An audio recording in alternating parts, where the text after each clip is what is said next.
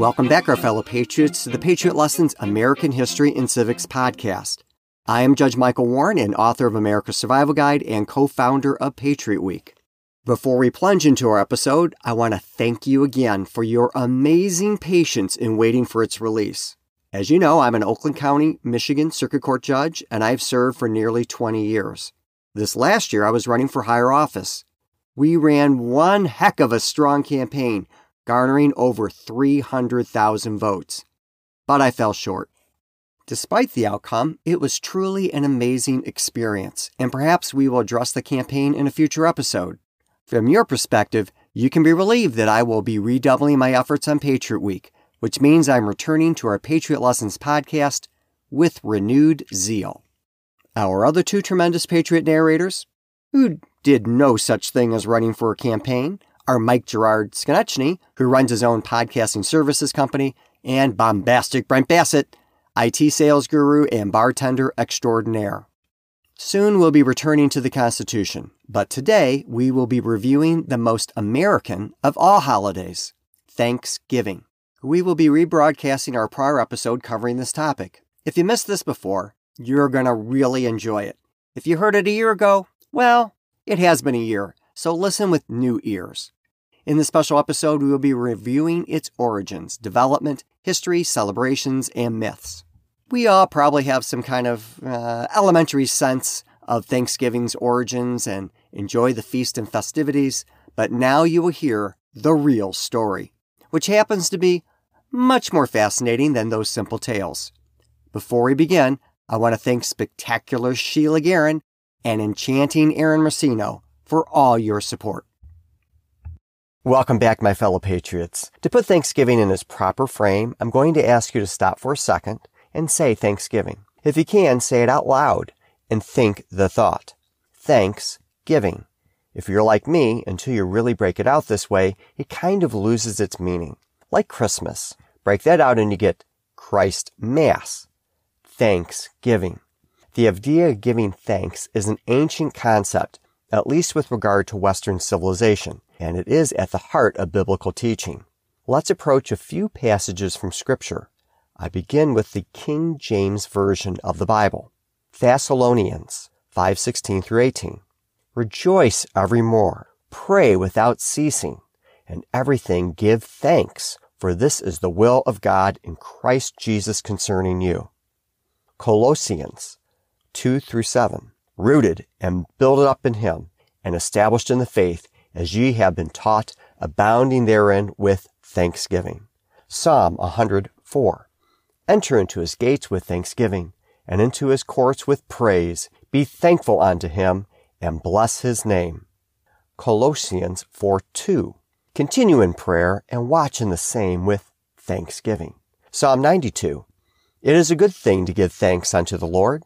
And the New American Bible, that is the Catholic Bible, of Philippians 4 6. Be anxious for nothing, but in everything, by prayer and supplication with thanksgiving, let your requests be made known to God. This attitude of giving thanks was deeply rooted in England well before the colonial period. To trace the origins of Thanksgiving in America, we could go back over 2,000 years to a humble carpenter. But that is just a bit too much for this single episode. So we will be a bit less ambitious and begin, oh, just 1500 years ago. Judge, you can't do this to the audience. Not 1500 years. Don't worry, bombastic Brent. This will be much faster than you might otherwise expect. As you might or might not remember from your European history class. Okay, let's face it, you almost certainly didn't learn that almost all the Anglo-Saxons in Europe were pagans until Pope Gregory I sent missionaries, led by Augustine, to England. After the passage of many decades, most in the realm converted. England remained part of the Universal Catholic Church for centuries. But then, King Henry VIII couldn't produce a male heir. So he wanted to annul the marriage to his wife Catherine of Aragon. But the Pope would not permit the annulment, so King Henry VIII decided to dissolve England's ties to Rome and create a new denomination of Christianity, the Church of England, headed by, of course, King Henry VIII. Henry VIII annulled the marriage and then married Anne Boleyn in 1533, who soon gave birth to the future Queen Elizabeth. But afterwards she only produced stillborn children. Frustrated, that she produced no male heirs, Henry annulled the marriage. It was easy enough to do since he was now the head of the Church of England. And then he graciously set up Anne Boleyn with a small castle and entourage. No, actually, there is no diplomatic way to say this. Henry VIII had the wife he created a new church over beheaded. Now, to review the rest of the marriages. Uh, Judge Warren, stay on topic. Thanksgiving? Oh, yes. Uh, thanks, bombastic Brent. With the birth of the Church of England came dissenters. They believed that the Church of England was corrupt. We call many of these dissenters Puritans. They wanted to purify the church. Originally, this term was one of contempt, created by their enemies, kind of like the term Yankees was used against the colonists. But then we embraced it. The Puritans followed the teachings of John Calvin. They considered many of the practices and doctrines of the Church of England to be ruinous holdovers from the Catholic Church. They rejected standardized prayers, believing that individuals should pray to God directly, not in rote or memorized standardized prayers, but from the heart. As such, they refused to use the Church of England's Common Book of Prayers, because it was exactly that, a common group of prayers all in the church were expected to use. Among many other reforms, Puritans wanted to eliminate all the traditional holidays and feast days, leaving only days of Thanksgivings. In light of their strong beliefs about independence, it is no wonder that the Puritans did not all agree on how to oppose the objectionable practices of the Church of England. Some wanted to reform the church from within, but others chose to break away from the Church of England. They were labeled separatists, and King James I cracked down on the group. To escape persecution and imprisonment, they fled England and settled in Holland in 1608, where they were accorded religious liberty. Meanwhile, in England, King James I, in an effort to stymie additional Puritan resistance, commissioned and published a new edition of the Bible that supported his view that the king should be supreme over religious matters. This became the official Bible of the Church of England under King James in 1611. Hence the famous King James Bible. In Holland, the Puritans looked to the New World to start a new life for three main reasons. Reason first, they realized that their children were growing up more Dutch than English. Reason second, they feared that Protestant Holland could be conquered by Catholic Spain. Reason third, they thought they might find an easier life in the colony. Spoiler alert, that third reason was simply delusional. They were able to convince a group of investors in England to finance their travel to the New World and obtained a patent from the king to settle under English lands and jurisdiction so long as the pilgrims' religion was not officially recognized. They intended to establish a new colony around modern day New York or Virginia. These are the settlers we call the Pilgrims. Thus, about a century after Henry VIII became the head of the Church of England, 102 Puritans boarded the ship, the Mayflower, in Plymouth, England, on September 6, 1620, to colonize Virginia. Sailing conditions, including weather and navigational issues, forced them to settle in what they later called Plymouth Harbor in modern day Massachusetts. Because they did not have legal authority to colonize New England, some of the colonists questioned how they were to be governed. On the spot, in the harbor, on the Mayflower, they created the Mayflower Compact. The theory of the social compact came to life while English philosophers John Locke and Thomas Hobbes had theorized about the origins of primordial societies, America became a living experiment of the social compact. Perhaps for the first time in history, the Mayflower Compact placed into practice the social compact theory of government by a written agreement signed by the governed. The Mayflower Compact provided as follows. In the name of God, Amen. We, whose names are underwritten, do by these present solemnly and mutually in the presence of God and one another covenant and combine ourselves together into a civil body politic for our better ordering and preservation and furtherance of the ends aforesaid, and by virtue hereof do enact, constitute, and frame such just and equal laws, ordinances, acts, constitutions, and offices from time to time as shall be thought most meet and convenient for the general good of the colony, unto which we promise all due submission and obedience. The pilgrims then colonized Plymouth and changed the world. They also starved, were struck by disease, and died due to harsher than expected conditions. Many of the pilgrims called it the Great Sickness. Whether it was a virulent strain of the flu, scurvy, malnutrition, exposure to harsh weather, too much salt from the seafood they ate, there are several theories, and they are all probably true. Only about two weeks after arriving, pilgrims started falling ill. They were either stuck in a small common house that they had hastily constructed or stayed on the Mayflower. Both places were overcrowded, breeding areas for easy spread of any disease. The reaper's harvest was indeed grim. 46 of 102 pilgrims perished during the first winter.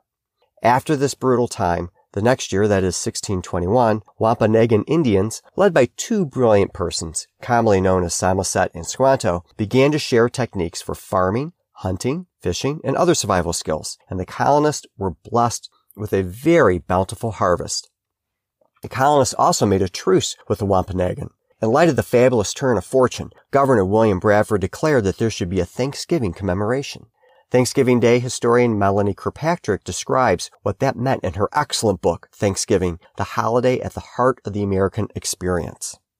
The Pilgrims brought with them from England a religious custom of marking days of thanksgiving, along with their counterparts, days of fasting and humiliation.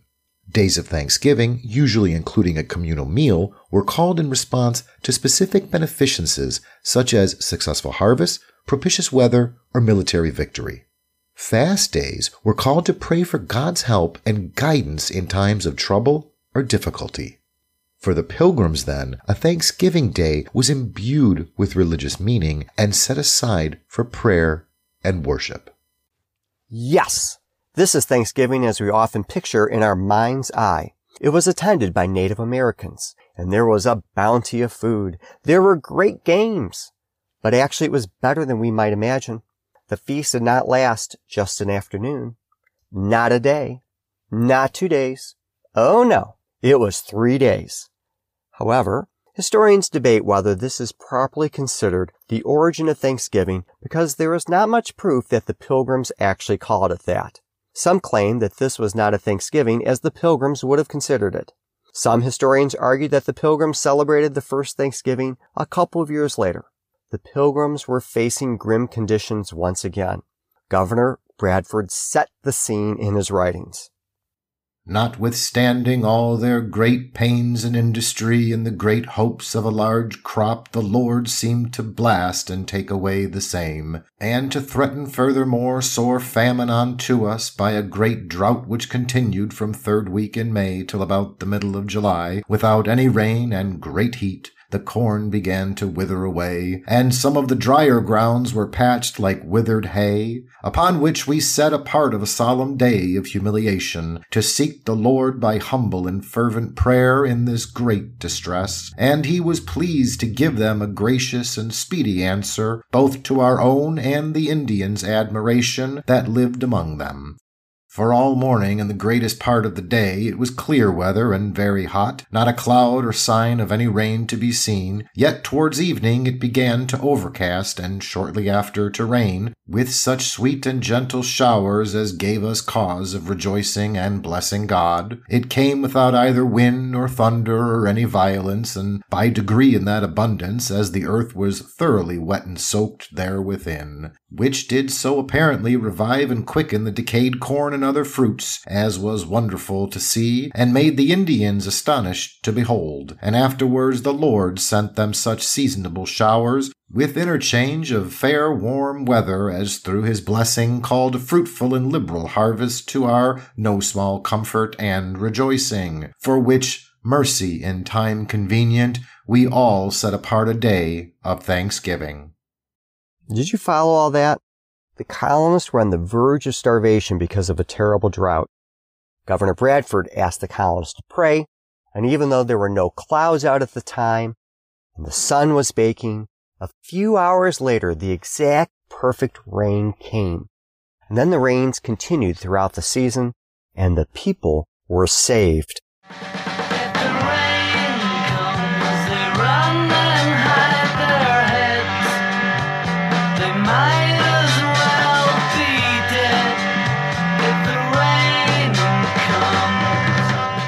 Yet another brilliant Beatles clip for Mike Gerard. What? That song has like only three chords. And how masterful they are. And Ringo was really great in that one. In any event, after the rain came and salvation was upon the pilgrims, Bradford said, Let's acknowledge this godsend, literally, with a sacred day of Thanksgiving. And that's the origin of Thanksgiving. Easy peasy, right? Like so many other historical incidents we have learned about in this podcast.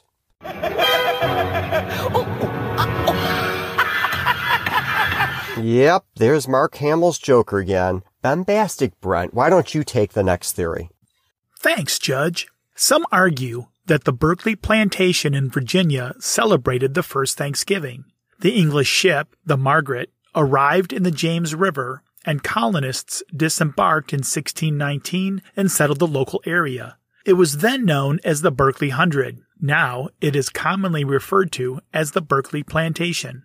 The expedition only carried 36 English settlers. They knew of the disaster that struck Jamestown and purposefully chose another landing site. Captain John Woodlief, who actually survived the starving time in Jamestown, led the expedition. They had instructions from their sponsors in England to give thanks to God upon arrival and to mark that day as an annual day of thanksgiving. And they did so as follows. We ordain that the day of our ship's arrival at the place assigned for plantation in the land of Virginia should be yearly and perpetually holy as a day of thanksgiving to Almighty God. This was an old fashioned, strict prayer session. No feast, no Indians, no harvest celebration. And although it was intended to be an annual celebration, Native American chief Opechancanough led a massacre of settlers for over 140 miles following the James River. The massacre of 1622 succeeded in annihilating the Berkeley plantation, so Thanksgiving was cut off at the knees in Virginia. There are other competing claims involving Spanish colonizers and French Huguenots, as well as celebrations of Native Americans. But even if they have some kernel of truth, they clearly did not lead to the holiday we think of as Thanksgiving in the English colonies. In what became the 13 British colonies, days of Thanksgiving were made upon recovery from natural disasters and important events in the colony, these were ad hoc days, corresponding directly with particular circumstances. For example, Massachusetts Bay Colony had a day of Thanksgiving in July 1630 after the colonists arrived safely. Another was declared in February 1631 when a ship thought lost at sea arrived in Boston with badly needed supplies. Dutch settlers in New Amsterdam that is modern New York City, hosted a day of Thanksgiving in 1644 when they defeated a local Native American tribe in battle. Then they had another Thanksgiving Day on September 6, 1654, when they made peace with that same tribe. Other than the short-lived Berkeley plantation, the idea of an annual Thanksgiving on the same day each year was hardly considered. However, Connecticut records reveal that some localities started what appears to be annual Thanksgivings. The first annual general Thanksgiving in Connecticut was declared on August 26, 1639. Hey, August 26th is an important day to Judge Warren. This annual celebration was first to be celebrated on September 18th. That is the day after Patriot Week ends. Anyway, eventually some of these annual celebrations expressly looked back and commemorated the Plymouth Colony Feast. This happened as early as 1665. But for the most part, during the colonial era, Thanksgiving proclamations and celebrations were spread throughout the colonies on different days in different ways by different authorities.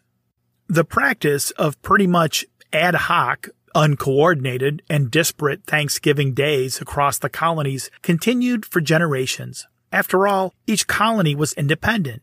They each had their own governors, legislative assemblies, and other officials. They had their own militaries and prevalent religions. Their economies also varied substantially. They were in no sense a nation, but all part of a larger empire run from London or, with salutary neglect, left alone. This is a good time for Mike Gerard to take it. Thank you, bombastic Brent Bassett. Now, with the conflict with the British Empire arising in the 1760s, the 13 colonies united. They began to coordinate resistance, military supplies, political leadership, and foreign policy. The Continental Congress had issued proclamations of humiliation, fasting, and prayers. Congress proclaimed days of fasting and of prayers annually throughout the Revolutionary War. In a proclamation issued on March 16, 1776, the Continental Congress decreed a day of humiliation, fasting, and prayer throughout the colonies to be held on May 17, 1776. In that proclamation, Congress urged Americans to confess and bewail our manifold sins and transgressions, and by a sincere repentance and amendment of life, appease his God's righteous displeasure, and through the merits and mediation of Jesus Christ, obtain his pardon and forgiveness. Still, there was no continental wide day of Thanksgiving, likely because Thanksgiving, remember, is to express and celebrate gratitude for good fortune, and the American Revolution started off very badly. True, the revolutionaries had inflicted very heavy losses on imperial troops at Bunker Hill, but they still lost the battle. And the colonists had a surprise, amazingly daring victory against Hessian forces on Christmas Day when Washington crossed the Delaware. But otherwise, it was pretty dismal. A universal Thanksgiving Day was just waiting for the right occasion, and one arrived when American forces were finally able to win a major battle against British forces in the field at Saratoga in September and October 1777. Now, not only was it an important military victory, it bolstered American spirits and morale and proved crucial to obtaining an outright allegiance with the French. With the president of the Continental Congress, Henry Laurens, leading the charge on November 1, 1777, Congress adopted the first continental wide Thanksgiving proclamation. It is the indispensable duty of all men to adore the superintending providence of Almighty God, to acknowledge with gratitude their obligation to Him for benefits received, and to implore such farther blessings as they stand in need of.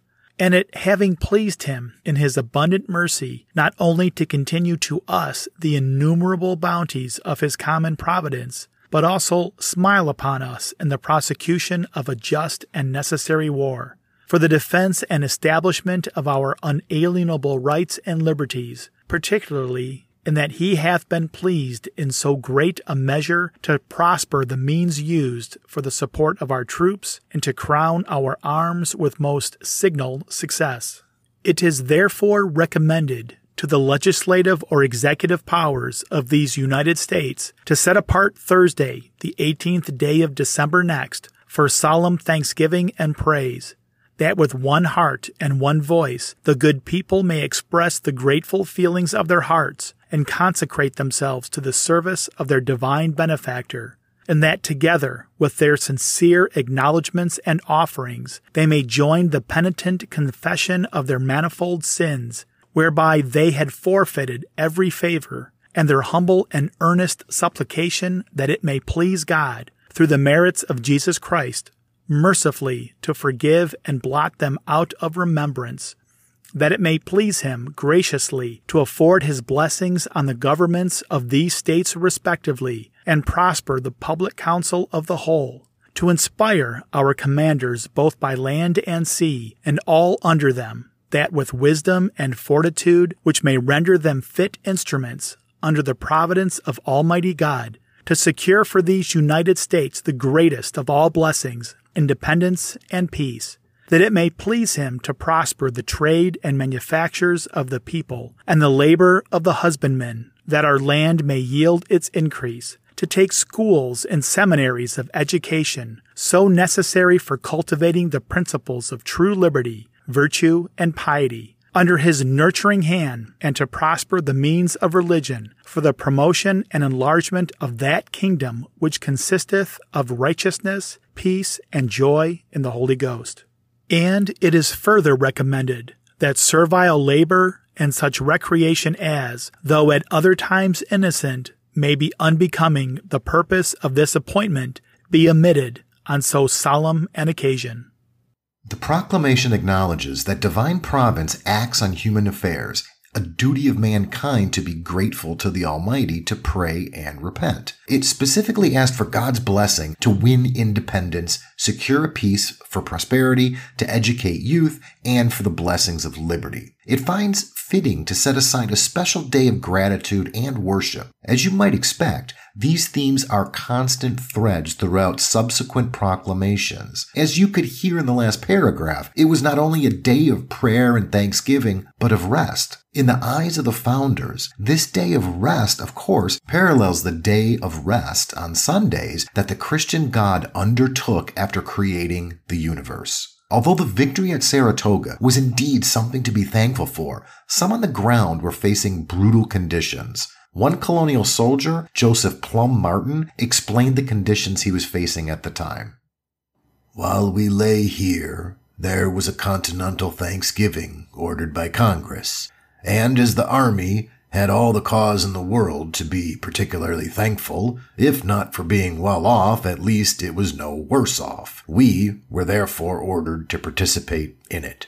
Now we had nothing to eat for two or three days previous, except what the trees of the field and the forest afforded us. But we must now have what Congress said. A sumptuous Thanksgiving to close the year of high living we had now seen nearly brought to a close. Well, to add something extraordinary to our present stock of provisions, our country, ever mindful of its suffering army, opened her sympathizing heart so wide upon this occasion as to give us something to make the world stare. And what do you think it was, dear reader? Guess. Eh, you cannot guess because you're too much of a Yankee. I'll tell you, it gave each and every man a measure of rice and a tablespoon of vinegar. After we had made sure of this extraordinarily abundant donation, we were ordered out to attend a meeting and hear a sermon delivered upon this oh so happy occasion.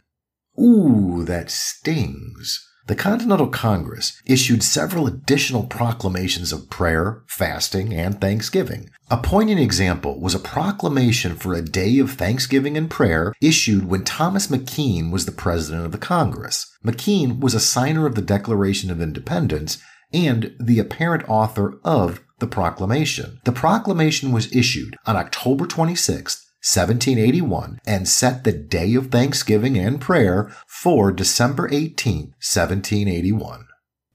Whereas it hath pleased Almighty God, the Father of mercies, remarkably to assist and support the United States of America in their important struggle for liberty against the long continued efforts of a powerful nation it is the duty of all ranks to observe and thankfully acknowledge the interpositions of His providence on their behalf. Through the whole of the contest, from its first rise to this time, the influence of divine providence may be clearly perceived in many signal instances, of which we mention but a few.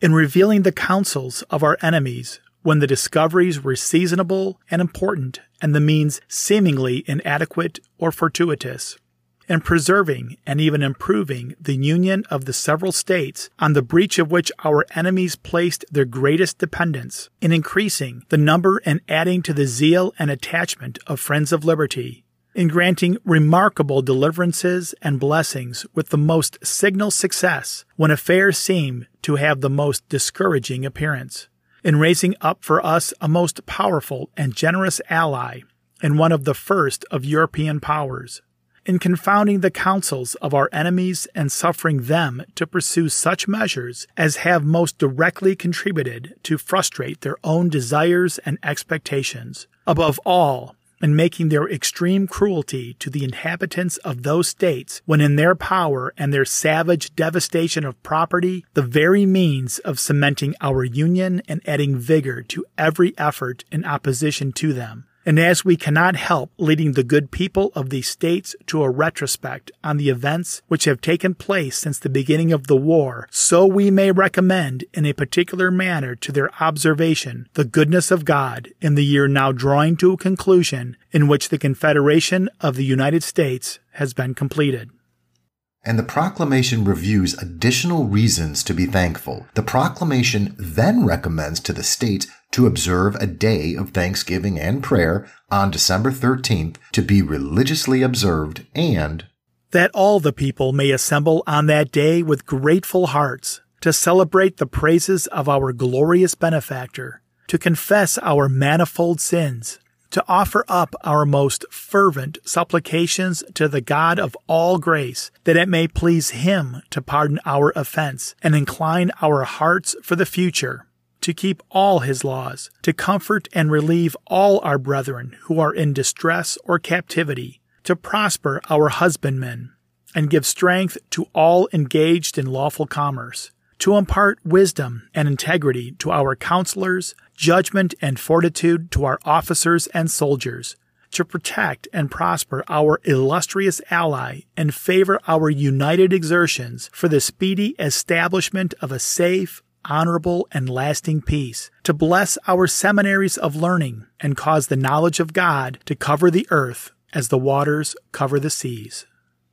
Again, the proclamation has the themes of gratitude, the importance of God in the daily affairs of the people, for success against the English, the need to glorify and be thankful to God, to pray and repent, to ask for prosperity, the importance of wisdom, and that setting aside a day of thanksgiving are all vital. Congress issued such proclamations, hoping the states would follow suit, and they did. For example, following Congress's recommendation on November 11, 1779, Virginia Governor Thomas Jefferson issued a proclamation appointing a day of thanksgiving and prayer on Thursday, December 9th. Whereas it becomes us humbly to approach the throne of Almighty God with gratitude and praise for the wonders which His goodness has wrought in conducting our forefathers to this western world, for His protection to them and to their posterity, amidst difficulties and dangers, for raising us their children from deep distress, to be numbered among the nations of the earth, and for arming the hands of just and mighty princes in our deliverance, especially for that he hath been pleased to grant us the enjoyment of health, and so to the order of resolving seasons, that the earth has produced her increase in abundance, blessing the labours of husbandmen, and spending plenty through the land, that he has prospered our arms and those of our ally, been a shield to our troops in the hour of danger, pointed their swords to victory, and led them in triumph over the bulwarks of the foe that he hath gone with those who went out into the wilderness against the savage tribes, that he hath stayed the hand of the spoiler, and turned back his meditated destruction, that he hath prospered our commerce, and given success to those who sought the enemy on the face of the deep.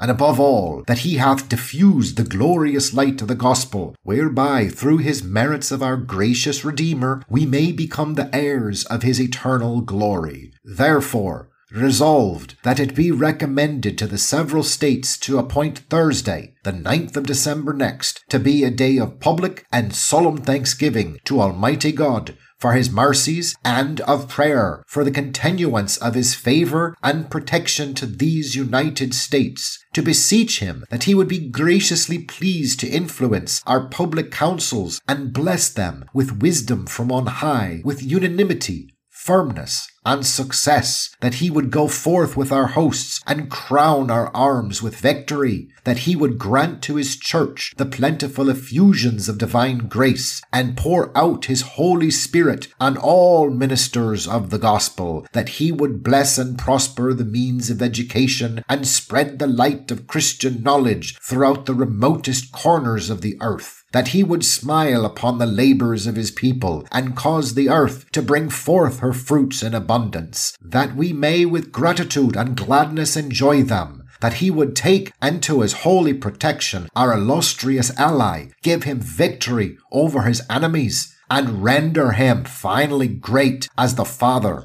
of his people, and the protector of the rights of mankind, that he would graciously be pleased to turn the hearts of our enemies and to dispense the blessings of peace to contending nations, that he would in mercy look down upon us, pardon all of our sins, and receive us into his favor, and finally that he would establish the independence of these United States upon the basis of religion and virtue and support and protect them in the enjoyment of peace, liberty, and safety. Thank you, Mr. President. I'll jump back in here. Apparently, the prayers were answered. The Americans won an improbable victory of independence against the greatest empire in history. They then went through a crisis period in which the flaws of the Articles of Confederation were readily tested and revealed. A constitutional convention was convened and a new constitution ratified. George Washington, of course, became the first president under the new constitution. He was elected in 1788 and took office in March of 1789. The first Congress under the Constitution was magnificent. Its accomplishments continue to guide our affairs today. On September 25, 1789, for example, under James Madison's leadership, Congress passed 12 constitutional amendments to be considered by the states. Amendments 3 through 12 were quickly ratified and became what we call the Bill of Rights. New Jersey Representative Elias Boudinot introduced a Thanksgiving resolution stating that he, quote, could not think of letting the session pass over without offering an opportunity to all the citizens of the United States of joining with one voice in returning to Almighty God their sincere thanks for the many blessings he has poured down upon them. Unquote. Boudinot proposed, quote, that a joint committee of both houses be directed to wait upon the President of the United States, to request that he would recommend to the people of the United States a day of public thanksgiving and prayer to be observed by acknowledging with grateful hearts the many signal favors of Almighty God, especially by affording them an opportunity peacefully to establish a constitution of government for their safety and happiness. Unquote. Boudinot was a Federalist and was a member of the Select Committee of Eleven, which worked on what became the Bill of Rights. He also chaired the House Committee of the Whole that considered the revised amendments in August. In Boudinot's eyes, the Bill of Rights and other accomplishments of the first session of Congress were true blessings for which the nation should be most thankful. Boudinot went to Princeton, was a successful attorney, served in the Continental Congress, and was its president. Later in 1795, President Washington appointed him director of the United States Mint. He was so well respected, and the idea of a Thanksgiving resolution so obvious and appreciated that the resolution passed by unanimous consent. That is, without dissent. Easy peasy.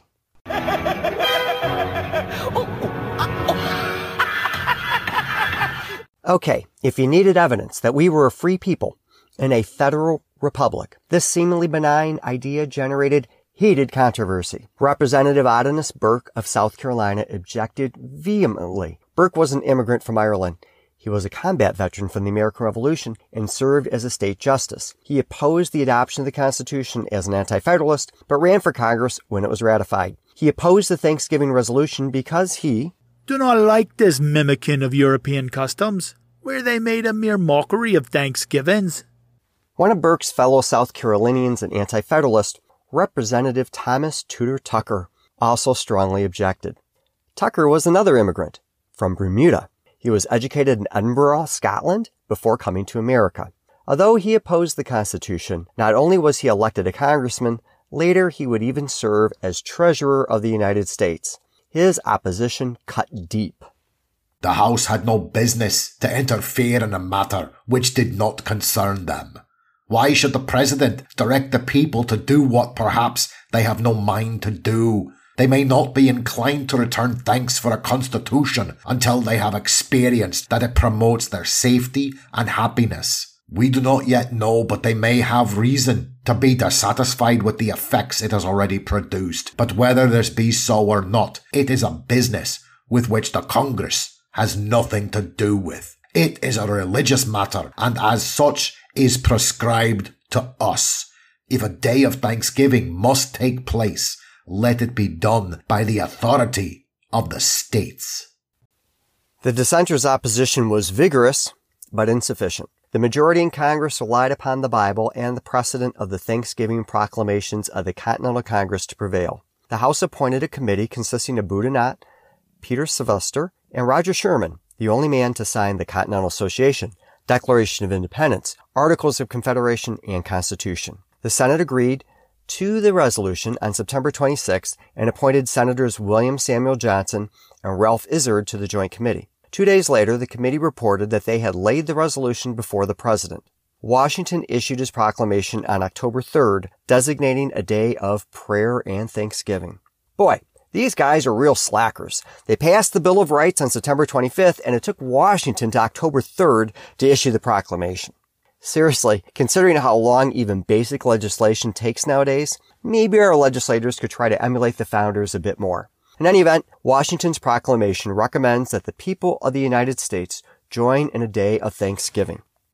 Whereas it is the duty of all nations to acknowledge the providence of Almighty God, to obey His will, to be grateful for His benefits, and humbly to implore His protection and favor. Now therefore, I do recommend Thursday, the 26th day of November, be devoted by the people of these states to the service of that great and glorious being, who is the beneficent author of all the good that was, that is, or that will be, that we may then all unite in rendering unto him our sincere and humble thanks for his kind care and protection of the people of this country, previous to their becoming a nation, for the signal and manifold mercies and the favorable interpositions of his providence in the course and conclusion of the late war, for the great degree of tranquility, union, and plenty which we have since enjoyed, for the peaceful and rational manner in which we have been enabled to establish constitutions of government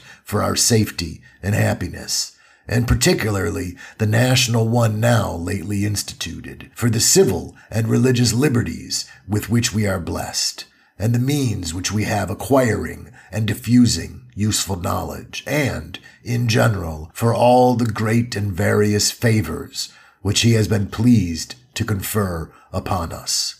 And also that we may then unite in most humbly offering our prayers and supplications to the great Lord and ruler of nations, and beseech him to pardon our national other transgressions, to enable us all, whether in public or private stations, to perform our several and relative duties properly and punctually, to render our national government a blessing to all the people by constantly being a government of wise, just, and constitutional laws, discreetly and faithfully executed and obeyed, to protect and guide all sovereigns and nations especially such as have shown kindness unto us, and to bless them with good governments, peace, and concord, to promote the knowledge and practice of true religion and virtue, and the increase of science among them and us, and generally to grant unto all mankind such a degree of temporal prosperity as he alone knows to be best. Washington's inspiring words rose to the occasion. Any controversy about the Thanksgiving Proclamation apparently was stillborn in Congress. The states readily followed the recommendation. Six years later, after subduing the Whiskey Rebellion, President Washington issued his second and last annual Thanksgiving Proclamation, this time on his own initiative. You will notice that he refers to the Whiskey Rebellion as the late insurrection, and there is much ado about law and security, fitting under the circumstances. When we review the calamities which afflict so many other nations, the present condition of the United States affords much matter of consolation and satisfaction. Our exemption hitherto from foreign war, an increasing prospect of the continuance of that exemption, the great degree of internal tranquility we have enjoyed, the recent confirmation of that tranquility by the suppression of an insurrection which so wantonly threatened it, the happy course of our public affairs in general, the unexampled prosperity of all classes of our citizens, our circumstances, which particularly mark our situation with indications of the divine beneficence towards us. In such a state of things it is, in an especial manner, our duty as a people, with devout reverence and affectionate gratitude, to acknowledge our many and great obligations to Almighty God, and to implore him to continue and confirm the blessings we experience. Deeply penetrated with this statement, I do recommend to all religious societies and denominations and to all persons whomsoever within the United States to set apart and observe Thursday, the 19th day of February next, as a day of public thanksgiving and prayer, and on that day to meet together and render their sincere and hearty thanks to the great ruler of nations for the manifold and signal mercies which distinguish our lot as a nation, particularly for the possession of constitutions of government which unite and by their union establish liberty with order, for the preservation of our peace foreign and domestic, and for the seasonable control which has been given to a spirit of disorder in the suppression of the late insurrection, and generally for the prosperous course of our affairs, public and private, and at the same time, humbly and fervently to beseech the kind author of these blessings graciously to prolong them to us, to imprint on our hearts a deep and solemn sense of our obligations to him for them, to teach us rightly to estimate their immense value, to preserve us from the arrogance of prosperity and from hazarding the advantages we enjoy by delusive pursuits, to dispose us to merit the continuance of his favors by not abusing them, by our gratitude for them, and by a correspondent conduct as citizens and as men, to render this country more and more a safe and propitious asylum for the unfortunate of other countries, to extend among us true and useful knowledge, to diffuse and establish habits of sobriety, order, morality, and piety, and finally, to impart all the blessings we possess or ask for ourselves to the whole family of mankind. Again, quite inspirational and heartfelt sentiments from Washington. Now, Washington only issued two Thanksgiving proclamations, the first in November and the second in February, and they were issued six years apart. They were both sparked by specific events and circumstances. John Adams, our second president, followed suit. Kind of. He issued two proclamations that included Thanksgivings. But perhaps fitting a somewhat dour and stern personality, he issued proclamations of humiliation, fasting, and prayer, and tacked on Thanksgivings at the end. Like Washington, these were issued as specific responses to specific circumstances. But here they were issued mostly not for Thanksgiving, but instead they recognized that we were facing serious dangers and Adams was calling on the nation to pray for our security and success. America was engaged in a quasi-war with France and was also threatened by the Spanish and the English. He was trying very hard to thread that needle to peace. In the proclamations, he addresses the crisis, and he then added the Thanksgivings. One such day was set for May 9, 1798, and the other for April 25, 1799. Here is the 1798 proclamation setting the day as a day of solemn humiliation, fasting, and prayer, that the citizens of these states, abstaining on that day from their customary worldly occupations, offer their devout addresses to the Father of mercies, agreeably to those forms or methods which they have severally adopted as the most suitable and becoming that all religious congregations do with the deepest humility acknowledge before God the manifold sins and transgressions with which we are justly chargeable as individuals and as a nation, beseeching Him at the same time of His infinite grace through the Redeemer of the world freely to remit all our offenses and to incline us by His Holy Spirit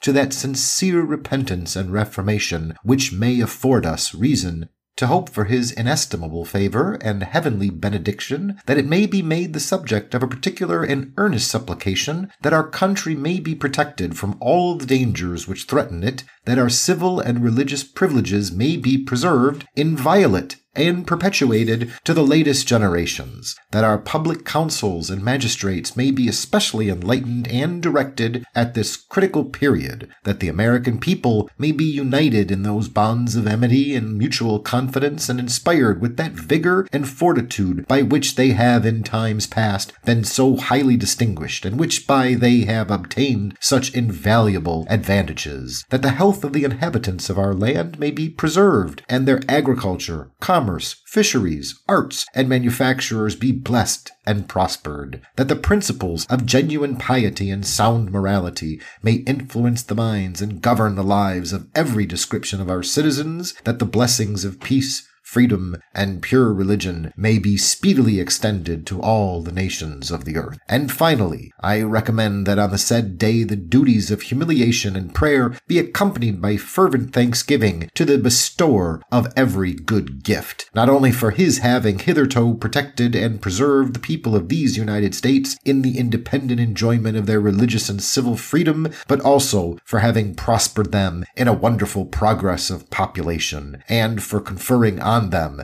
many and great favors conducive to the happiness and prosperity of a nation. Again, did you notice the tone and verbiage there? Much more about praying for help through the crisis, with just a touch about thanksgiving for the blessings of liberty already at hand. The 1798 resolution is even longer on humiliation, fasting, and prayer, and very much shorter on thanksgiving. As you know, Adams was a one-term president, having been knocked off by Thomas Jefferson in the election of 1800. And although he served two terms, Jefferson issued exactly no Thanksgiving proclamations and no proclamations of humiliation, fasting, and prayer.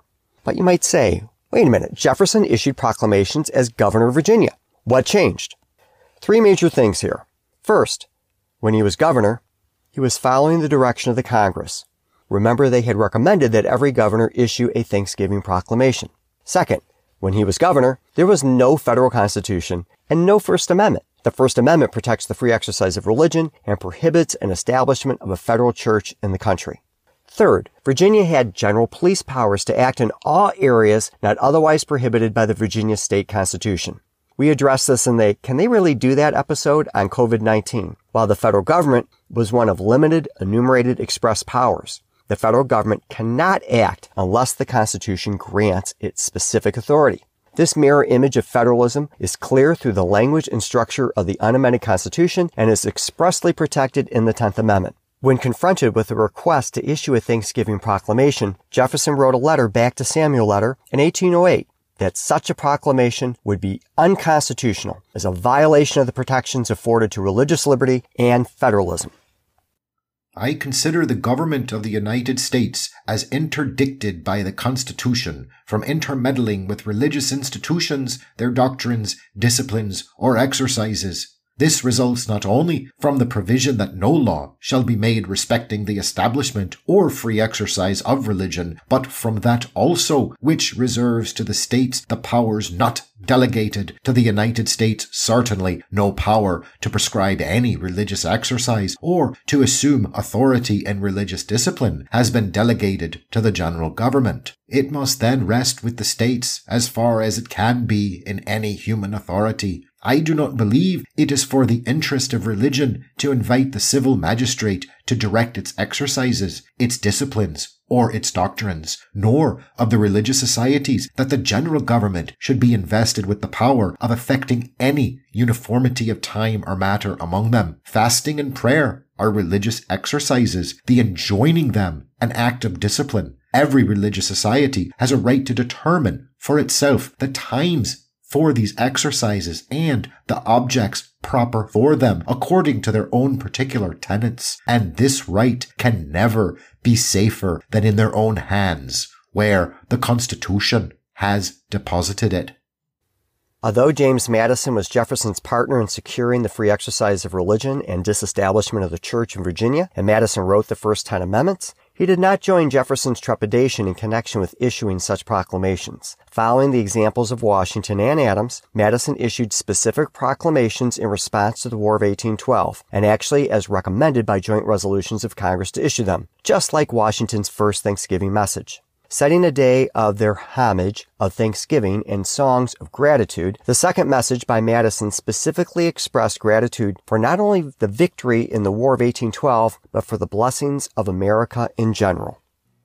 No people ought to feel greater obligations to celebrate the goodness of the great disposer of events of the destiny of nations than the people of the United States his kind providence originally conducted them to one of the best portions of the dwelling place originally allotted for the great family of the human race. He protected and cherished them under all the difficulties and trials to which they were exposed in their early days. Under his fostering care, their habits, their sentiments, and their pursuits prepared them for a transition in due time to a state of independence and self government. In the arduous struggle by which it was attained, they were distinguished by multiplied tokens of his benign interposition.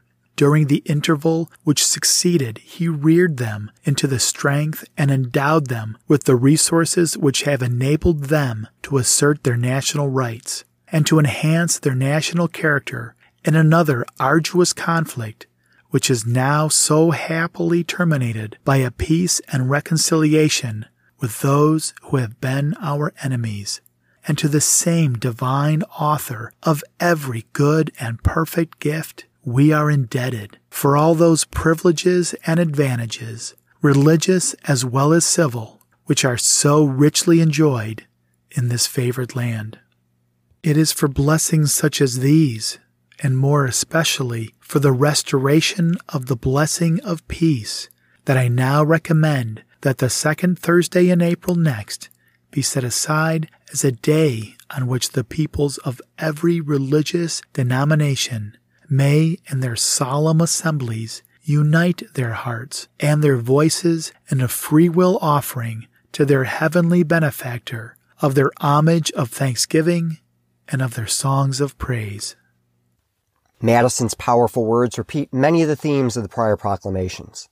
The need for gratitude, the need to pray and repent, the belief in a divine providence which acts on human affairs, the debt owed by the people to the Almighty, the wisdom of setting aside a day to pray and express gratitude for the blessings of liberty and prosperity.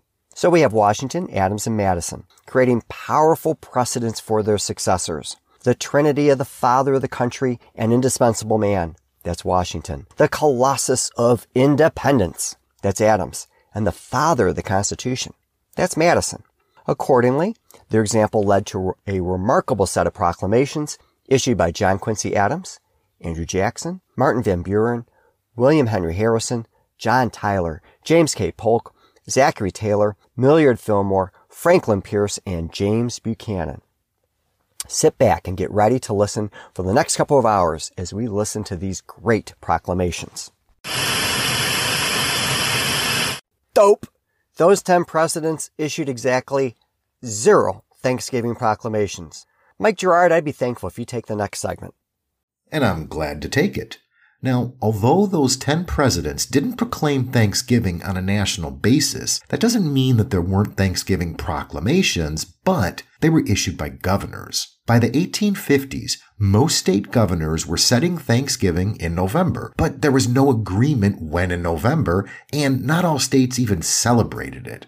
Still, the people were making tremendous strides to rebirth Thanksgiving on a national scale. And when we say the people, we really mean a singular effort headed by Sarah Josepha Hale.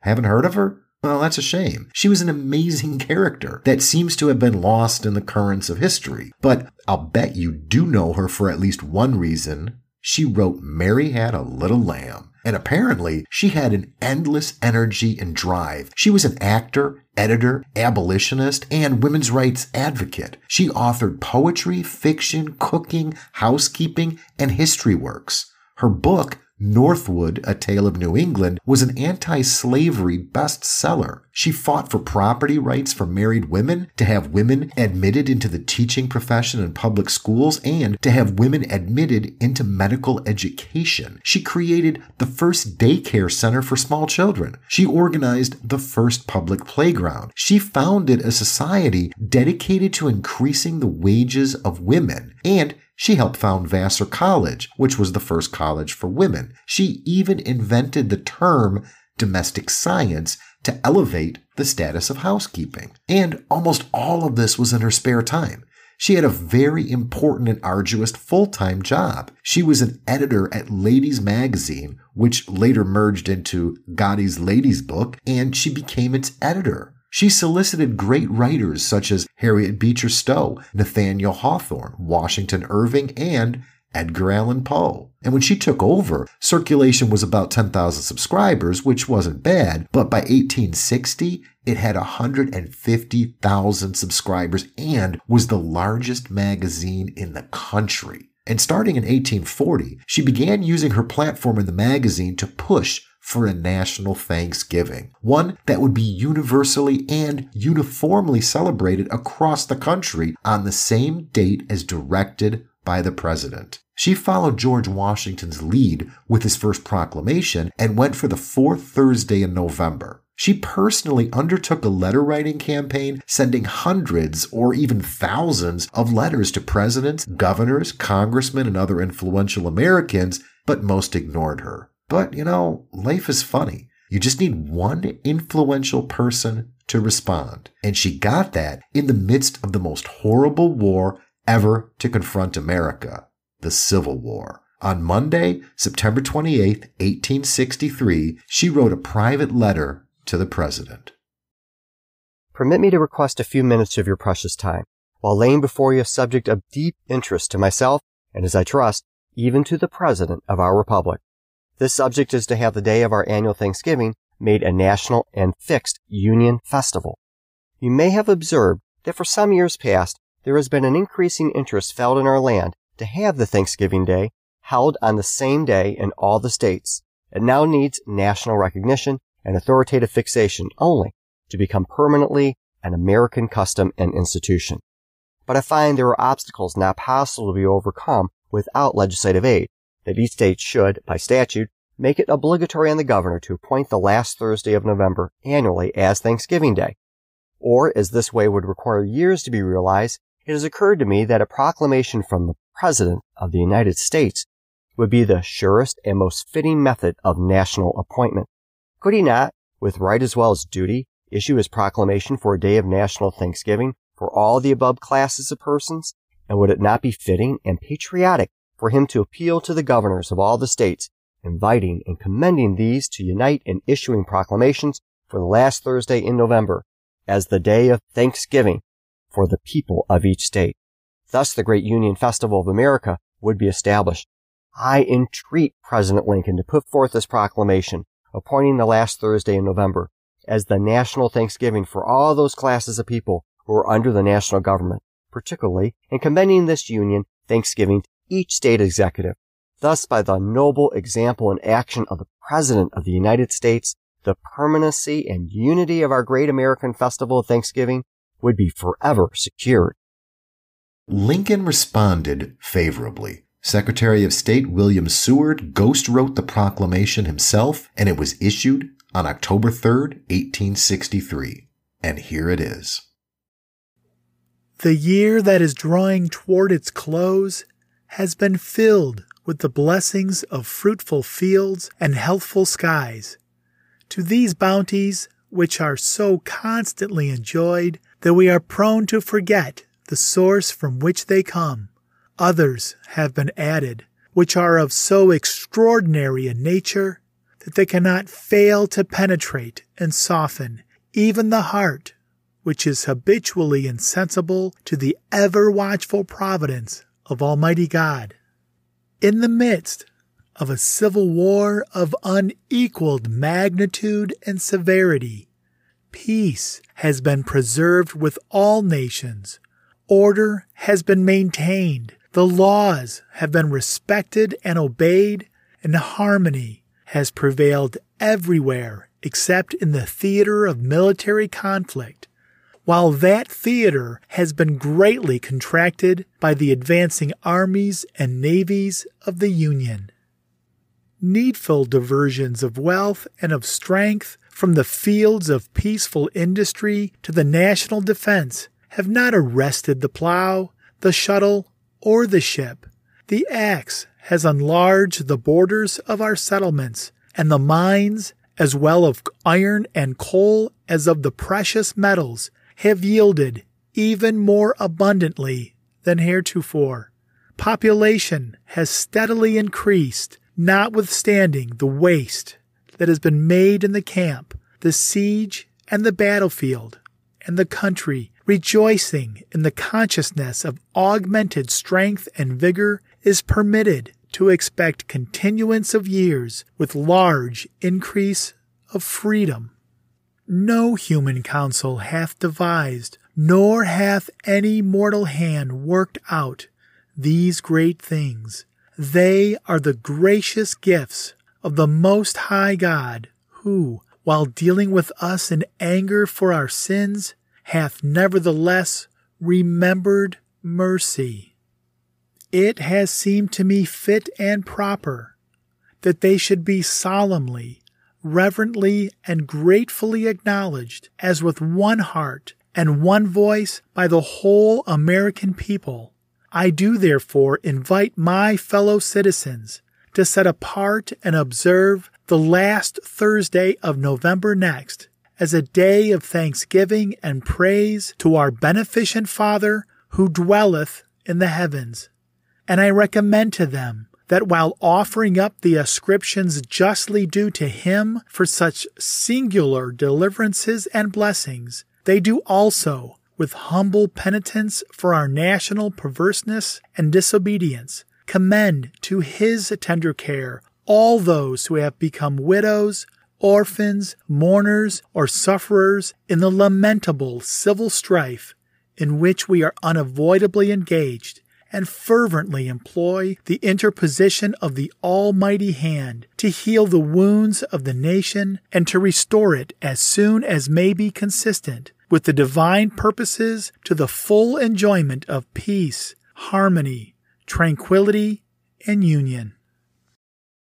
Seriously, what a powerful statement. Now, following Hale's advice, Lincoln decided to make this an annual tradition.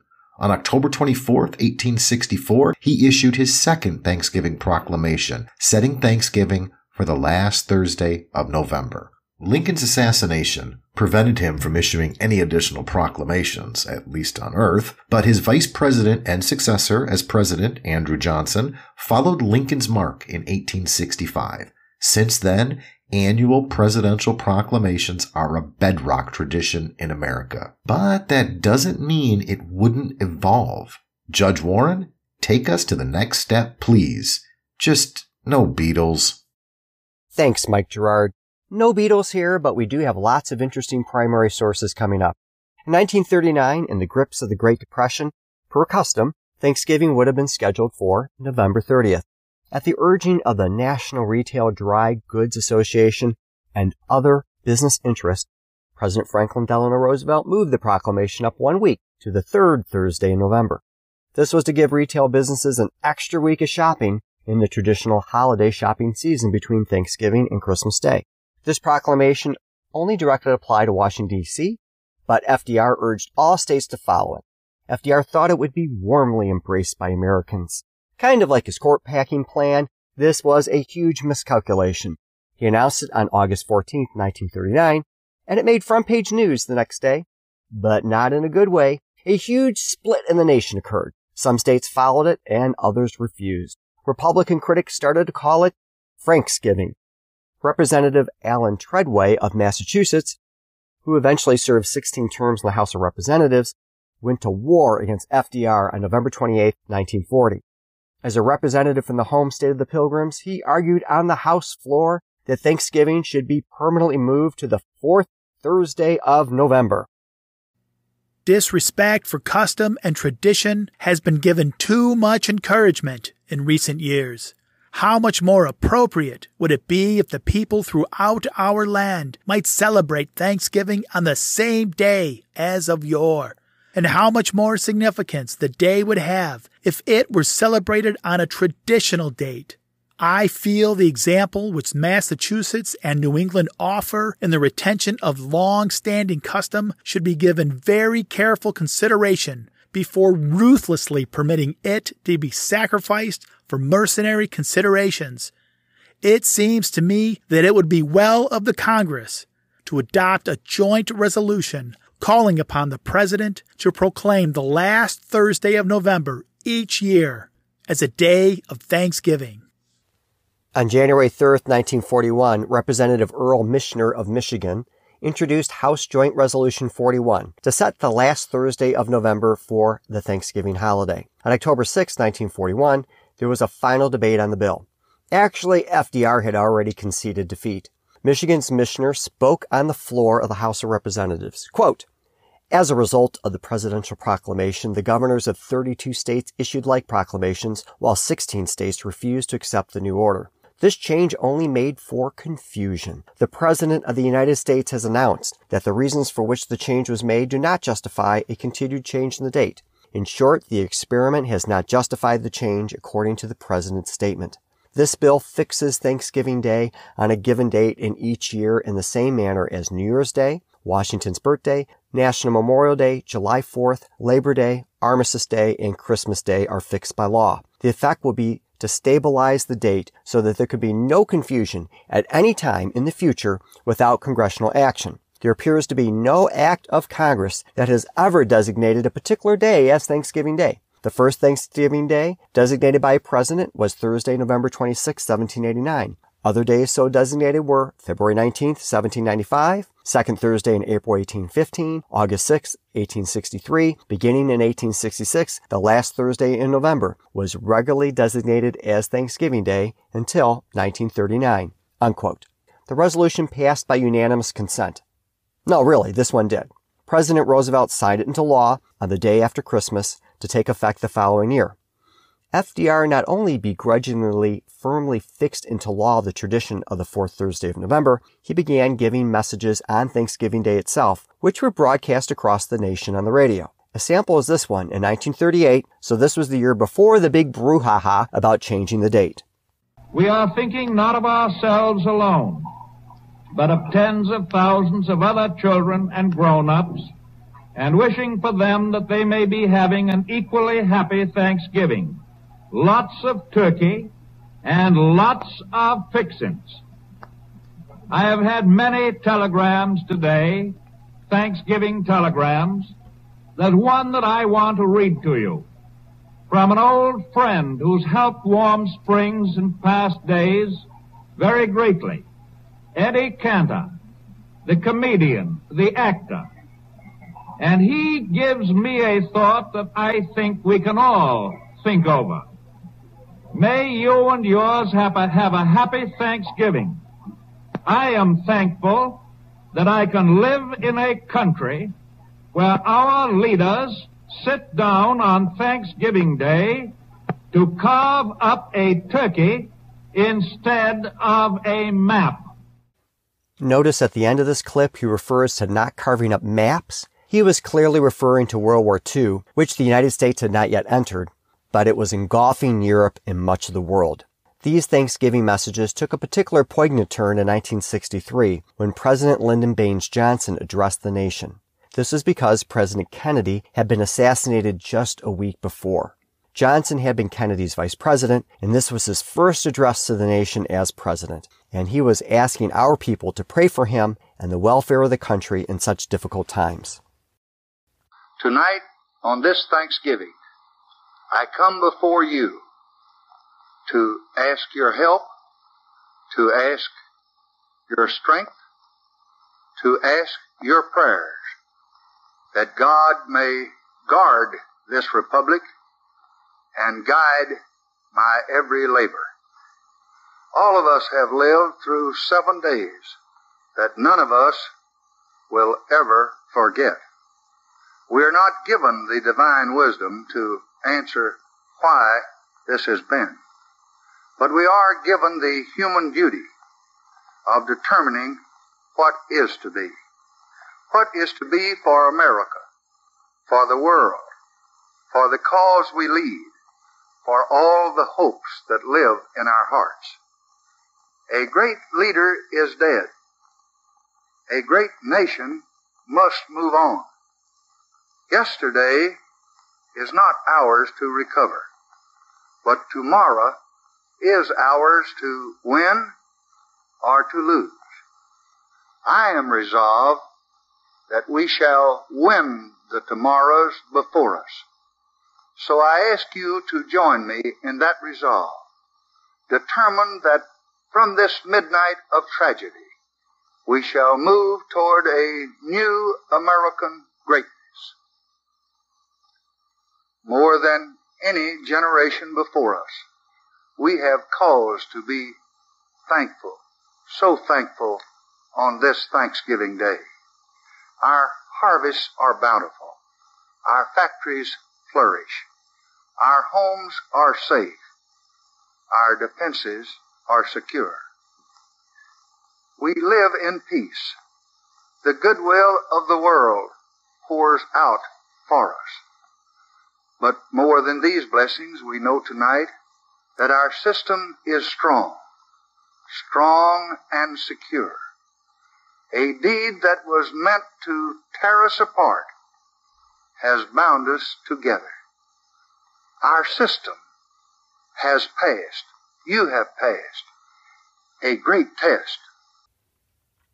Such a sad, yet inspiring message. Again, as I have implored in several episodes in this podcast, what exactly has happened to our eloquent spokesman for this nation in these trying times? Talking about eloquence, in 1984, President Ronald Reagan was the first to mention the celebrations held by Native Americans in his proclamation issued on October 19, 1984. As we remember the faith and values that made America great, we should recall that our tradition of Thanksgiving is older than our nation itself. Indeed, the Native American Thanksgiving antedated those of the New Americans. In the words of the eloquent Seneca tradition of the Iroquois, give it your thought that with one mind we may now give thanks to Him, our Creator. From the first pilgrim observance in 1621 to the nine years before and during the American Revolution, when the Continental Congress declared days of fast and prayer and days of thanksgiving, we have turned to Almighty God to express our gratitude for the bounty and good fortune we enjoy as individuals and as a nation. America truly has been blessed. Thanksgiving presidential remarks have also been opportunities to parlor a bit of politics too. Here's another clip from Reagan, this time in 1986.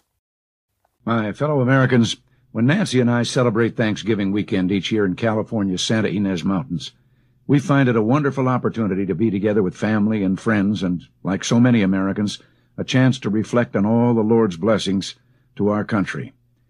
We've been particularly conscious this year of one blessing that's made this holiday season a happy one for countless more Americans. Americans who in years past were trapped in want and poverty. Only four years ago, as our economic policies were just taking effect, we began what became the second longest peacetime expansion since World War II.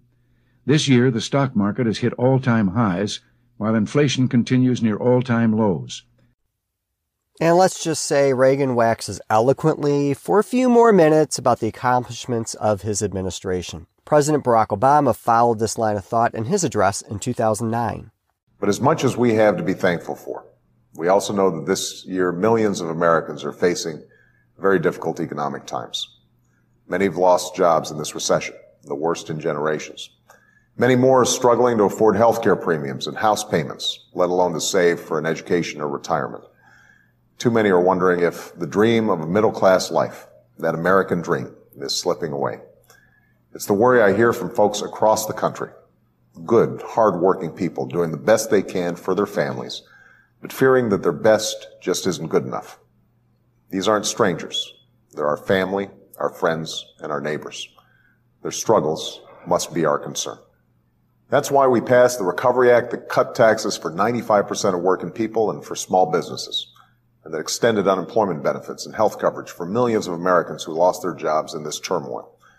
That's why we're reforming the healthcare system so that middle class families have affordable insurance that cannot be denied because of a pre-existing condition or taken away because you happen to get sick.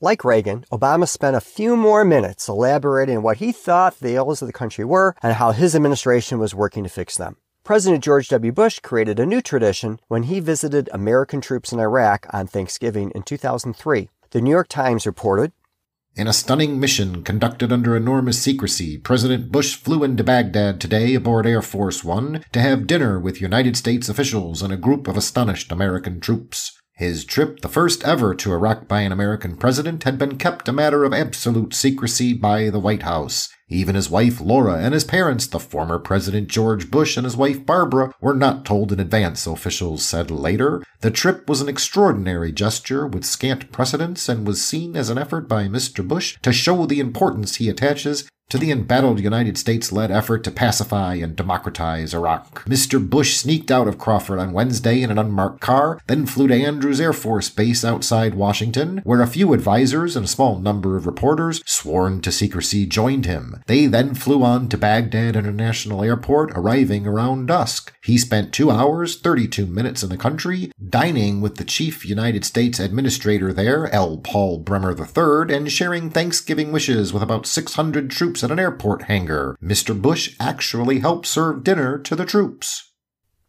As far as I can tell, Bush did not politic on his visit to troops there. President Trump took a similar trip in 2019 when he visited Bagram U.S. Air Force Base in Afghanistan for Thanksgiving. In his comments, he noted he wasn't able to eat because he was so busy visiting with the troops, that he was glad to make the 16 hour trip, and that American military forces were the strongest in the world. And then, taking cues from Reagan and Obama, his comments veered into touting the accomplishments of his administration. We flew 8,331 miles to be here tonight for one simple reason to tell you in person that this Thanksgiving is a special Thanksgiving. We're doing so well. Our country is the strongest economically it's ever been. We have never done so well. We have the greatest economy anywhere in the world. So it's nice to know that you're fighting for something that is doing well as opposed to something that was not doing well just a number of years ago. Our stock markets reached the highest level ever in the history of the exchanges. But Baghdadi was a, a savage and soulless monster who raped, tortured, and slaughtered the innocent, including many, many Americans, when you saw those folks, those great people in the orange jumpsuits, oftentimes standing on a beach with a thug behind him and a big knife. That was all al Baghdadi, but he's gone.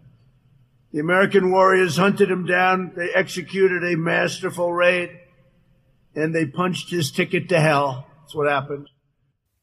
Based on my research, we can safely assume that this was the first time in which Thanksgiving remarks by a president praised the death of a particular enemy and sending him to hell. Bombastic Brent, take on the final presidential prerogative, please.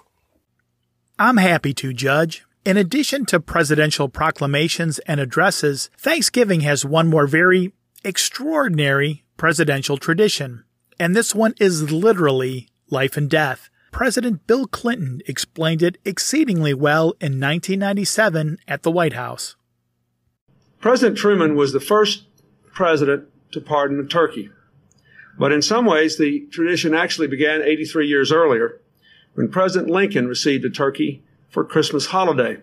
His son Tad grew so attached to the turkey that he named him Jack, and President Lincoln had no choice but to give Jack the full run of the White House. Jack was here actually for some monumental events.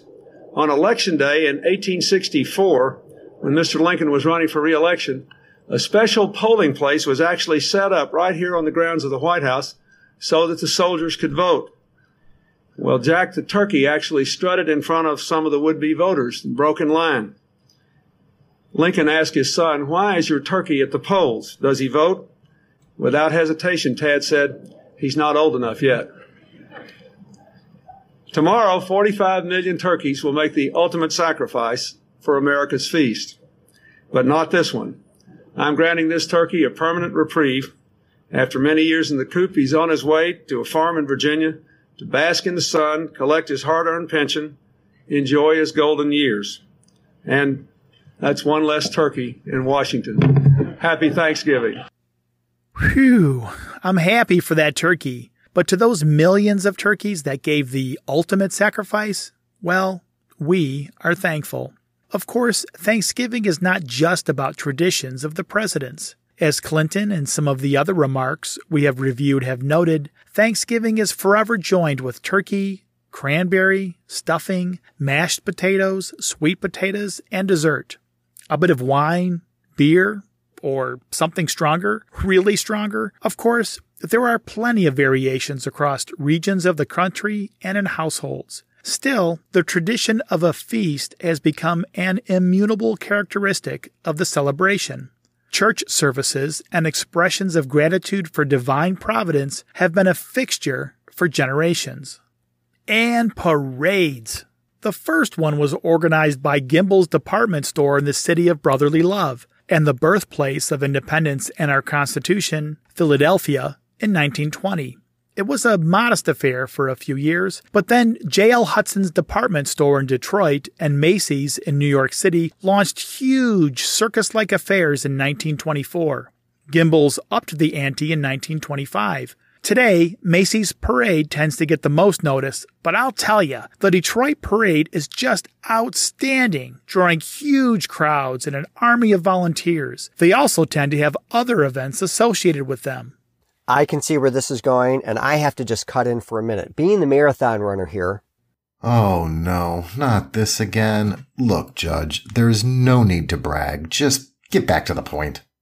anytime you want a turkey trot with me, Mike Gerard, you are welcome. But yes, back to the point. More recently, Thanksgiving has become the biggest day for running races. Turkey trots and similar runs drew over 1.1 million people in 2018. Patriot Week co-founder Leah and I have been running the Detroit's Turkey Trot for years, which has tens of thousands of participants. In those runs, I have been dressed like Obi-Wan Kenobi with his lightsaber and Captain America with his shield. Leah ran one year with a tutu, and now she runs as a huge wrapped gift box, and I run next to her Santa. We always have great responses from the crowd and have had a grand time. Then we watch the parade. Hey, back to me for the really important part of Thanksgiving football. Woohoo! 1.1 million runners? That pales in comparison to football. For our international listeners, this isn't soccer, but American football, as in the National Football League, the NFL. Like, think of Tom Brady. And we have to mention him because he's not only a patriot, he's a University of Michigan alumni. Go blue! I mean, seriously, this University of Michigan bias, living off the glory days. Ugh. In any event, Walter Camp, known as the father of American football, found that football actually began with Thanksgiving Day festivities in early New England. He wrote, quote, In America, the first football was a peculiar Thanksgiving Day custom of kicking an inflated pig's bladder about the yard of New England farmhouses, to the great merriment of the younger members of the household and the occasional discomfiture of the elders. Unquote. Collegiate football began on Thanksgiving Day on November 30th, 1873, pitting the powerhouses of Princeton versus Yale in the championship game in Hoboken, New Jersey. This annual game outgrew that venue and soon moved to New York City. By 1893, there were 5,000 Thanksgiving football games with 120,000 players. And when football developed a professional league, Thanksgiving would soon be an annual pastime. The Detroit Lions started as the Spartans of Portsmouth, Ohio in 1934. George A. Richards, a radio station owner in Detroit, bought the Spartans and moved them to Michigan, and he dumped that awesome name of the Spartans. Wolverines, go blue.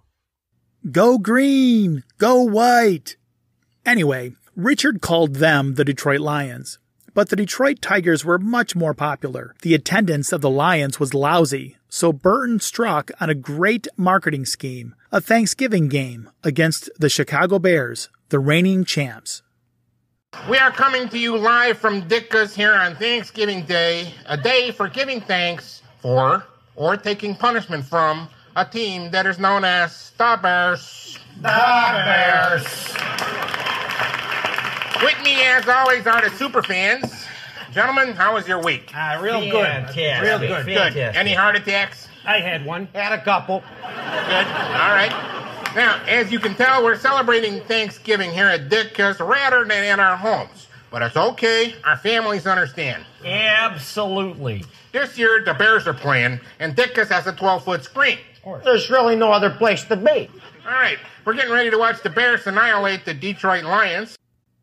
Thanks to Saturday Night Live for that documentary clip of Bears fans. In any event, Burton was a genius. Tickets sold out for that first Clash of the Titans. Since then, excepting an interruption during World War II, a Thanksgiving football game has been hosted by the Detroit Lions every year since 1934.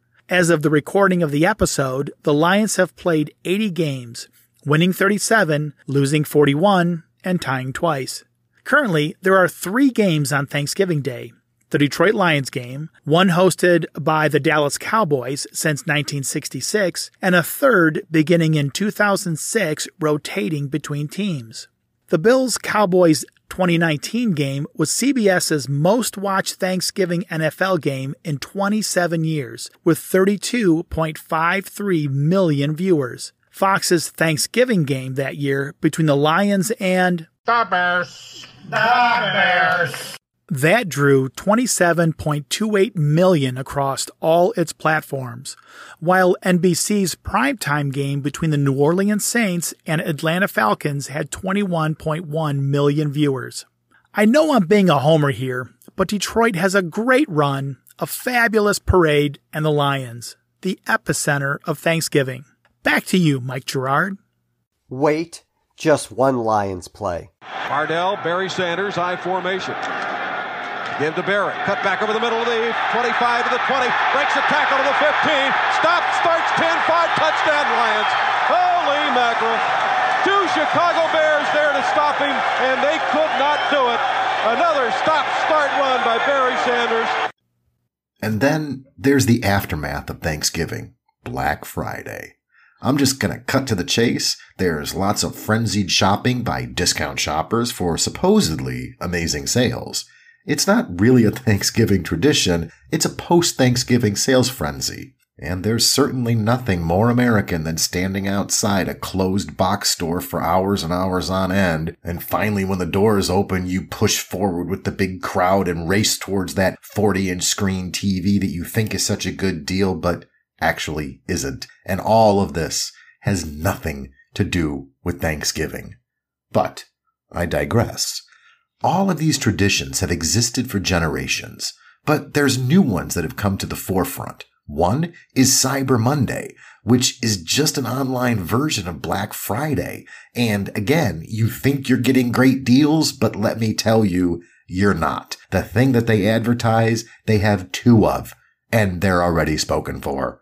But anyways, there's some anti-consumerism hope. Giving Tuesday, it was started in 2012 by Henry Timms of 92nd Street Y, a Jewish community and cultural center in New York City. It encourages people to make donations to charitable organizations after all the consumerism following Thanksgiving. Fittingly, we'll now listen to Timms in his own words, courtesy of the PBS NewsHour. We had this idea, you, you know about Black Friday and Cyber Monday. And so we were thinking, okay, what about adding Giving Tuesday? Could you add a day that reversed the trend after all this consumerism that people would give back, would they would engage with the world? So the idea began at the 92nd Street Y, and it was a really simple idea. And we designed that from the start in a way that we hoped other people would grab this idea and, and take it somewhere new. And what was so interesting about Giving Tuesday as we watched it grow was from the very first days, it was a story of other people stepping up and saying, I'd like to make this idea better. What really supercharged Giving Tuesday was small communities, uh, families, people all around the country who just said, you know what, I'm, I'm going to start making this part of my annual tradition. So Giving Tuesday in the first year, we were lucky because like people like Bill Gates were tweeting about it. But underneath that was what was really changing was people were sitting down with their kids around a table and they were saying, what are the what are the charities we care about? What are the causes our family stands for? Why is philanthropy important to us? And and that's been a joy to watch. Mike Gerard, thanks. And I'll bring us home. In light of Giving Tuesday, perhaps the spirit of Thanksgiving is making a comeback. But you don't have to give money to express gratitude or pray. That is entirely free. Patriots, I suggest you return to the original, deeper meaning of Thanksgiving this year by truly expressing gratitude when you have your feast. Pray a meaningful prayer. Or if you're not religious, express authentic gratitude for your blessings. Remember the themes of the many proclamations you have heard acknowledgement of a supreme being, appreciation of the blessings we enjoy, including life, liberty, and prosperity. We need to educate ourselves and others, the essentialness of repentance and prayer, the necessity of asking divine providence to intervene in our lives for the better, the need to secure our nation from harm and to support our troops and allies, and the wisdom to put aside time to acknowledge the deeper things in life. There is plenty of fodder there for a deeper Thanksgiving. One simple idea is to have each person at the dinner table express at least one reason why they are grateful. I've taken up the tradition, much to the chagrin of my kids, of reading a president's Thanksgiving proclamation, usually Washington or Lincoln, before we eat. It takes just a couple of minutes, but really drives home what the holiday is all about. Or if you'd rather just listen, have your family and friends listen to parts of the proclamations from this podcast. Just cue it up and play it. It's all there for the taking. And don't forget the Detroit Lions. Seriously, America is the greatest nation in world history. And personally, I believe that divine providence and intervention has had a great deal to do with it. And humility, prayer, fasting, and thanksgivings have a serious role in maintaining our freedoms and liberties. When we cease being humble and grateful and become arrogant and ungrateful, we are on the road to our demise. Some key takeaways from this episode. The idea of gratitude and giving thanks is an ancient concept for mankind and expressly elevated in the Bible. Days of Thanksgiving were originally commemorated in the English colonies in Virginia and Massachusetts, with the English dissenters, the Pilgrims, having the most influential celebrations. In the colonial era, Thanksgiving celebrations were centered on particular events and circumstances, and accordingly happened at different times. As Americans united against British tyranny, they made continental wide proclamations through the Continental Congress, but again tied to specific events and times. President George Washington issued the first two Thanksgiving proclamations under the Constitution, and Adams and Madison did the same. Jefferson refused, and after Madison, Thanksgiving was proclaimed by the states, but not by the president until Lincoln. Sarah Hale's drive to create a uniform nationwide celebration was embraced by Lincoln and his successors, and it became firmly fixed to the fourth Thursday of November until FDR. Feast, running, football, parades, Black Friday, Cyber Monday, and Giving Tuesday all flow from this powerful day of gratitude. Patriots, Revive the spirit of Thanksgiving this year and all years by praying, expressing gratitude, perhaps even reading a proclamation out loud or listening to select portions of this podcast. The future of the nation depends on it. Please join us next time for our next regular episode when we continue our exploration of the grievances of the Declaration of Independence, in particular the following. Quote, he has endeavored to prevent the population of these states for that purpose obstructing the laws of naturalization of foreigners, refusing to pass others to encourage their migration hither, and raising the conditions of new appropriation of lands. He has obstructed the administration of justice by refusing his assent to laws for establishing judiciary powers. He has made judges dependent on his will alone for the tenure of their offices and the amount and payment of their salaries. He has erected a multitude of new offices and sent hither swarms of officers to harass our people and eat out their substance. Unquote. My fellow patriots, thank you for listening and happy Thanksgiving. Until next time, God bless you and God bless America. Some key takeaways from this episode. The idea of gratitude and giving thanks is an ancient concept for mankind and expressly elevated in the Bible days of Thanksgiving were originally commemorated in the English colonies in Virginia and Massachusetts, with the English dissenters, the Pilgrims, having the most influential celebrations. In the colonial era, Thanksgiving celebrations were centered on particular events and circumstances and accordingly happened at different times. As Americans united against British tyranny, they made continental wide proclamations through the Continental Congress, but again tied to specific events and times. President George Washington issued the first two Thanksgiving proclamations under the Constitution, and Adams and Madison did the same. Jefferson refused, and after Madison, Thanksgiving was proclaimed by the states, but not by the president, until Lincoln. Sarah Josepha Hale's drive to create a uniform, nationwide celebration was embraced by Lincoln and his successors, and it became firmly fixed to the fourth Thursday of November under FDR. Feast, running, Football, parades, Black Friday, Cyber Monday, and Giving Tuesday all flow from this powerful day of gratitude. Patriots, revive the spirit of Thanksgiving this year and all years by praying, expressing gratitude, and perhaps even reading a proclamation out loud or listening to select portions of this podcast. The future of our nation depends on it. Please join us next time for our next regular episode when we continue our exploration of Article 1 of the Federal Constitution. In the interim, happy Thanksgiving. My fellow patriots, thank you for listening. Until next time, God bless you and God bless America.